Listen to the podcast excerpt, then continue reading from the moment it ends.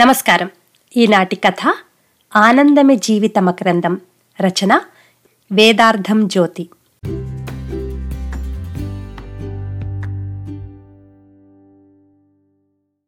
ఏకాంతము దొరికినంత ఎడమో మాని వేడుక.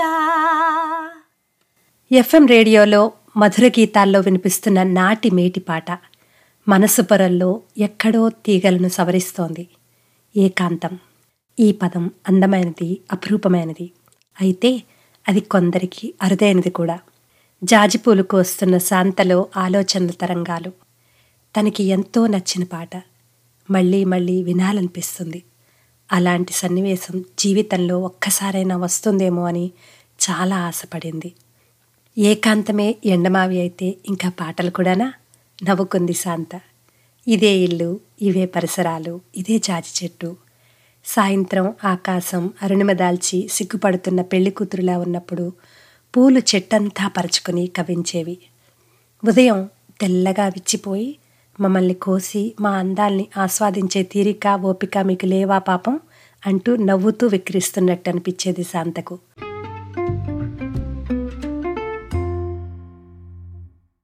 పెళ్ళై అత్తగారింటికి అడుగుపెట్టగానే ఈ పూల మొక్కలను చూసి మురిసిపోయింది.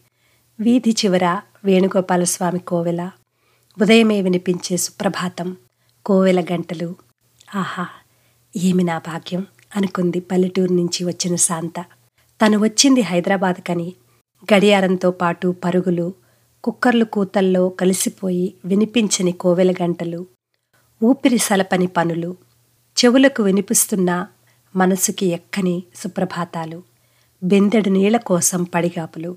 మనుషుల మధ్య ఉన్న కరువైపోయిన పలకరింపులు. ఇక్కడ మామూలని తర్వాత తెలిసింది శాంతకి. మెల్లగా అదే అలవాటైపోయింది.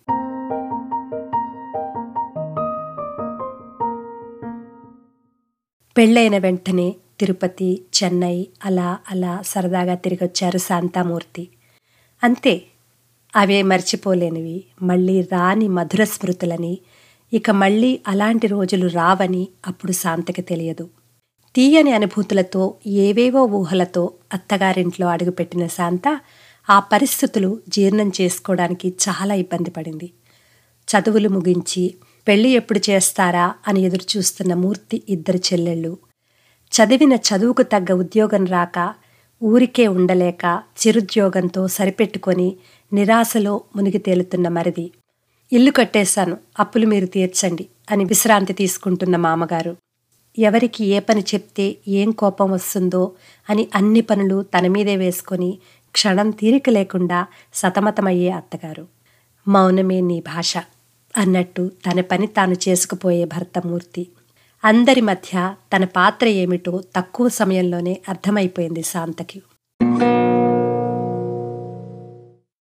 నేను ఆఫీస్ నుంచి రాగానే నవ్వుతూ ఎదురు రావాలి సపర్యలు చేయాలి అనే కోరికలు నాకేం లేవు. కానీ లేనిపోని గొడవలు సృష్టించి ఇంటిని మాత్రం అల్లకల్లోలం చేయొద్దు. డబ్బు లేకపోయినా మనిషి తట్టుకోగలడు కానీ మనశ్శాంతి లేకపోతే చాలా కష్టం అని చెబుతున్నప్పుడు తుఫానులో కొట్టుకుపోతున్న పడవలో కూర్చుని గీత బోధిస్తున్న పరమాత్మలా అనిపించాడు మూర్తి శాంతకి. ఇంటి నిండా జనం. ఉదయం లేచినప్పటి నుంచి గిరగిరా రంగుల రాట్నంలా తిరుగుతూ అందరి అవసరాలు తీర్చడం మూర్తి రాక కోసం సాయంత్రం నుంచి ఎదురు చూడటం. శాంతకి రోజు ఎలా గడుస్తుందో తెలియటం లేదు. అందరూ అలసి నిద్రకి చేరువయ్యేటప్పుడు నెమ్మదిగా ఇల్లు చేరతాడు మూర్తి. నిద్రమత్తులో బరువెక్కిన కళ్ళతో వాడిపోయిన ముఖంతో వడలిన మందారంలా ఉన్న శాంతని చూసి చిరునవ్వు చిందిస్తాడు వడదెబ్బ తగిలినవాడు చల్లటి నీటితో సేద తీరినట్టుగా తృప్తిపడుతుంది శాంత ఆ నవ్వుకే. వంటగదిలో పడక గాజులు కాలిపట్టీలు కూడా మౌనం పాటించడానికి విశ్వ ప్రయత్నం చేయాల్సిందే. ఇక కబుర్లకు తావెక్కడిది? ఈ పరిస్థితుల్లో శాంత కోరికలు ఆశలు అటకెక్కాయి. మూర్తితో కూర్చుని కాఫీ తాగుతూ పేపర్ చదవాలని ఒక్క ఆదివారమైనా ఇద్దరూ ఏకాంతంగా గడపాలని సన్నని బెడ్ లైట్ వెలుగులో ఘంటసాల పాటలు వింటూ నిద్రపోవాలని. ఇలా అన్నీ చిన్న చిన్న కోరికలే. కానీ శాంతకు అవి అసాధ్యాలు. ఏకాంతం అన్న పదం తన నిఘంటువులో లేదని అర్థమైపోయింది శాంతకు. అన్నీ తెలిసిన మూర్తి స్థితప్రజ్ఞుడే. పెద్ద ఆడపడుచు పెళ్ళికి అమ్మా వదినకి పట్టుచీర కొను ఎప్పుడు ఏమీ అడగలేదు అంది ఆ అమ్మాయి. మా కోడలు బంగారం. అందుకే చీరలు నగలు మీద ఆశే లేదు. మురిసిపోయింది అత్తగారు. శాంత నిరాశగా నవ్వుకుంది. తన కోరికలు పట్టుచీరలు నగల కంటే అమూల్యమైనవి. ఏనాడు శాంత తన అసంతృప్తిని బయటపడనివ్వలేదు. తనకింతే ప్రాప్తం అనుకునేది. మంచి భర్త సూటిపోటి మాటలతో సాధించని అత్తగారు దొరకడమే తన అదృష్టం అనుకుంది. ఇద్దరు పిల్లలు పుట్టడం మరిది ఆడబడుచుల పెళ్ళిళ్ళు వాళ్ళ పురుళ్ళు పుణ్యాలతో శాంతకి తన గురించి ఆలోచించుకునే అవకాశమే దొరకలేదు.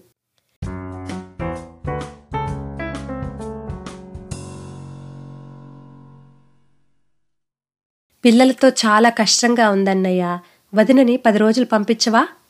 అని ఆడబడుచు నేను ఊరెళ్ళాలి మా ఆవిడికి సాయం వదినని పంపించన్నయ్య అంటూ మరిది. ఇలా శాంతని ఓ యంత్రంలా వాడుకున్నారు.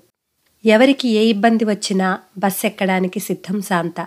ముందుగా అత్తగారు తర్వాత రెండేళ్ళకు మామగారు తమ వంతు బాధ్యతలు నిర్వర్తించి పరమపదం చేరుకున్నారు. అత్తగారు పోయాక మామగారికి మూర్తికి కష్టమని శాంతని పిలవడం తగ్గించినా తరచుగా వచ్చి వారం పది రోజులు ఉండి వెళ్ళేవాళ్ళు. చాకరీ మాట ఎలా ఉన్నా కనీసం మూర్తికి దూరంగా కాకుండా కళ్ళ ముందేనా ఉంచారని సంతృప్తి పడింది శాంత.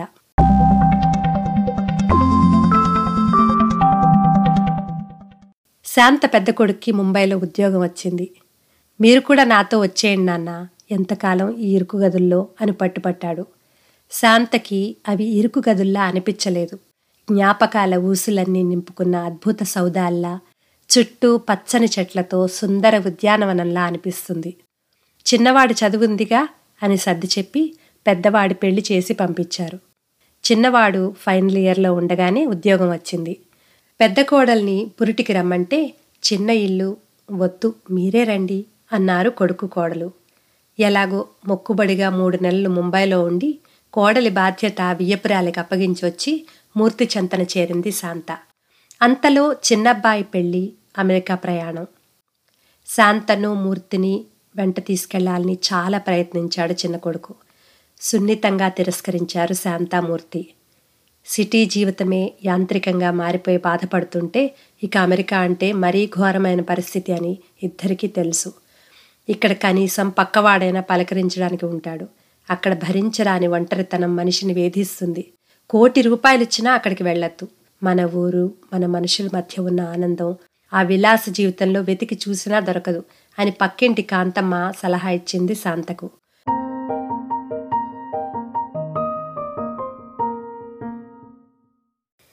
అందరూ వెళ్ళిపోయి బాధ్యతలు బరువులు తీరిపోయి ఒంటరిగా మిగిలారు శాంతామూర్తి. జీవితపు నలభయో మైలురాయి దగ్గర ఆగి ఇంత దూరం ఎలా నడిచాం? సాధించిందేమిటి? పోగొట్టుకున్నదేమిటి? అని వెనక్కి తిరిగి చూస్తే శాంతకి బంధాలనే చిక్కుముళ్ళ మధ్య నలిగిపోయిన తన యవ్వనం వాడి వేడి తగ్గి ఉస్సూరుమంటూ అణిగిపోయిన కోరికలు ఆకాశ కుసుమాల్లా అందక చెప్పుకోక మిగిలిపోయిన చిలిపి ఊసులు కనిపిస్తున్నాయి. అంట్లు తోమి తోమి అరిగిపోయిన గరగరలాడుతున్న చేతులు నీళ్ళల్లో నాని నాని పగుళ్ళతో చీలిపోయిన పాదాలు మేం వచ్చేస్తున్నాం అంటూ హెచ్చరిస్తున్న తెల్ల వెంట్రుకలు.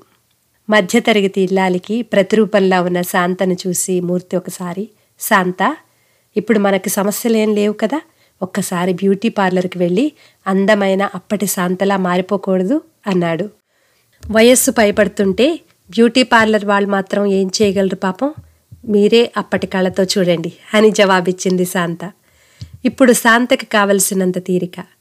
తెల్లవారుజామున లేచి పూజ ముగించుకోవడం పూలమాలలు కట్టి మూర్తి ఆఫీసుకు వెళ్ళగానే కోవెలకు వెళ్ళడం వేణుగోపాలస్వామి సన్నిధిలో కాసేపు సేద తీరడం ఇంటికి వచ్చి ఏదో కాలక్షేపం చేస్తూ మూర్తి కోసం ఎదురు చూస్తూ పూలు కోస్తూ ఆ పూల మౌనరాగాల్ని ప్రశాంతంగా ఆలకించడం. శాంతకు ఇంతకంటే ఆనందం ఏదీ లేదేమో అనిపిస్తుంది. దేవిగారు భక్తుణ్ణి కాస్త కరుణిస్తారా? మూర్తి పిలుపుతో ఉలిక్కిపడి చూసింది శాంత. ఎదురుగా మూర్తి. ఏవో ఆలోచనలు సిగ్గుపడింది శాంత. నీవు సిగ్గుపడుతుంటే మంచులో తడిసిన ముద్ద మందారంలా ఉన్నావోయ్? చమత్కరించాడు మూర్తి. ముసలి మందారమా ముద్ద మందారమా? నవ్వుతూ అడిగింది శాంత. వృద్ధాప్యం శరీరానికే కాని మనస్సుకు కాదు శాంత. నిజానికి మనిషికి తోడు అవసరమయ్యే అసలైన వయస్సు ఇదే. ఇప్పుడు మనం ఎవ్వరి గురించి ఆలోచించక్కర్లేదు. నాకు నువ్వు నీకు నేను అంతే. మూర్తి మాటల్లో నిండిన సంతృప్తి. ఆ క్షణంలో శాంతకి తాను జీవితంలో ఏదీ పోగొట్టుకోలేదని అనిపించింది.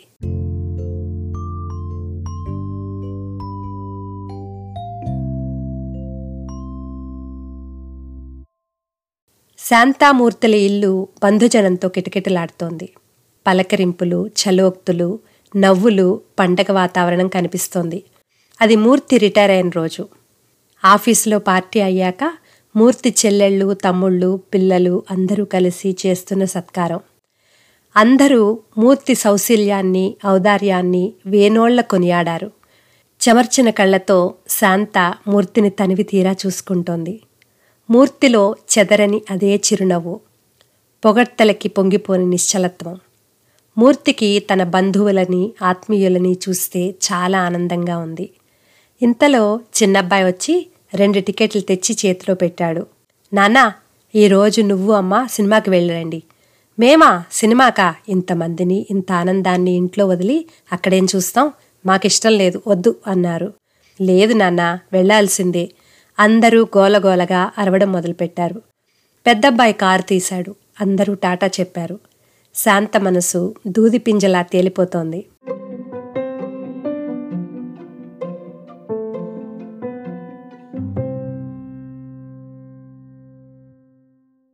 అన్నయ్య నువ్వు వదిన మా దగ్గరికి వచ్చి ఉండండి చెప్పింది చిన్నాడు పడుచు. ఇద్దరు పిల్లలు భార్యాభర్తలిద్దరికీ ఉద్యోగాలు. క్షణం తీరిక లేక సతమతమవుతూ శాంతని ఏ వంద సార్లు అనుకునేది ఆ అమ్మాయి. నీ దగ్గరైతే వదినికి రెస్ట్ ఉండదు. వదిన అన్నయ్య మా దగ్గర ఉంటారు ఆయన ఏదో షాప్ ఓపెన్ చేస్తారట నమ్మకమైన మనిషి కావాలట. అన్నయ్యకి కూడా వ్యాపకం ఉంటుంది. జీతం గీతం అక్కర్లేని ఇద్దరు పని మనుషులు దొరికిపోతున్నారని ఎంతో ఔదార్యాన్ని ప్రదర్శించింది పెద్దాడపడుచు. తమ్ముడు నువ్వేనా చెప్పరా? అంటూ మూర్తి తమ్ముడు వైపు చూసింది ఆవిడ. అన్నయ్య మీ పిల్లలిద్దరూ మంచి స్థితిలోనే ఉన్నారు కదా. మీరిద్దరూ ఇక్కడ ఒంటరిగా ఏం చేస్తారు? ఇల్లమ్మి మా వాటాలు మాకు ఇచ్చేసి మీరు మీ అబ్బాయిల దగ్గర ఉండండి. మా పిల్లల చదువులు మా ఆవిడ అనారోగ్యం ఖర్చులు తట్టుకోలేకపోతున్నాను. అభ్యర్థిస్తున్నాడో ఆజ్ఞాపిస్తున్నాడో అర్థం కావడం లేదు శాంతకి. నిన్న కట్టిన బెలూన్లలో ఒకటి టప్పుమంది నిన్నటి వరకు ఈ ఇంట్లో శుభ అశుభ కార్యాలకి అన్నయ్య డబ్బెలా వస్తోంది? ఏం చేస్తున్నావు? నేను ఇవ్వనా? అని ఒక్క మాట కూడా అడగని మరిది ఇప్పుడు వాటాల గురించి మాట్లాడడం ఊహించలేకపోతోంది శాంత. నిన్న అనుభవించిన ఆనందానికి కొసమెరుపు ఇంత అందంగా ఉంటుందా? ఆలోచిస్తున్నాడు మూర్తి.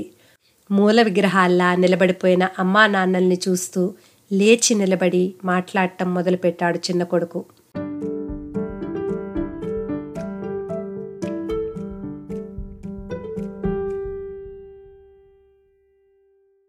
వాటాల గురించి అడిగేటప్పుడు అప్పుల గురించి ఆలోచించావా బాబాయ్?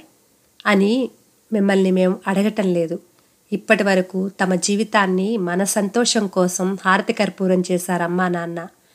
వాళ్ళ భవిష్యత్తు ఏమిటా అని వాళ్ళు ఏనాడూ ఆలోచించలేదు.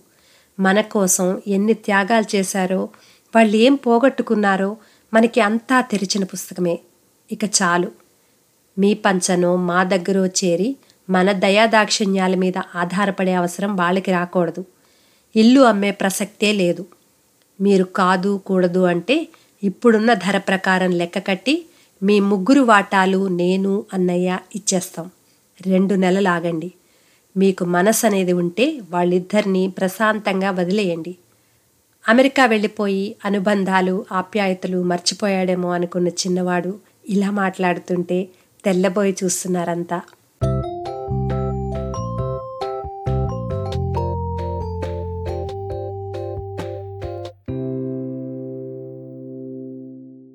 పెద్దబ్బాయి లేచి అమ్మా మీకు చెప్పకుండా మేము నిర్ణయం తీసుకున్నాం. మన ఇంటి పక్క ఖాళీ స్థలాన్ని కొని అక్కడ మ్యూజిక్ సెంటర్ పెట్టాలనుకుంటున్నాం.